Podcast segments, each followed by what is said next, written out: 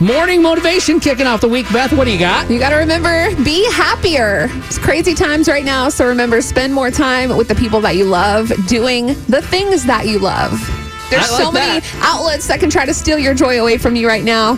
So constantly remind yourself that you only have this one life to live and make it great. Okay, you can check out today's morning motivation. Maybe share it with someone you know. It's on our Y100 Facebook page.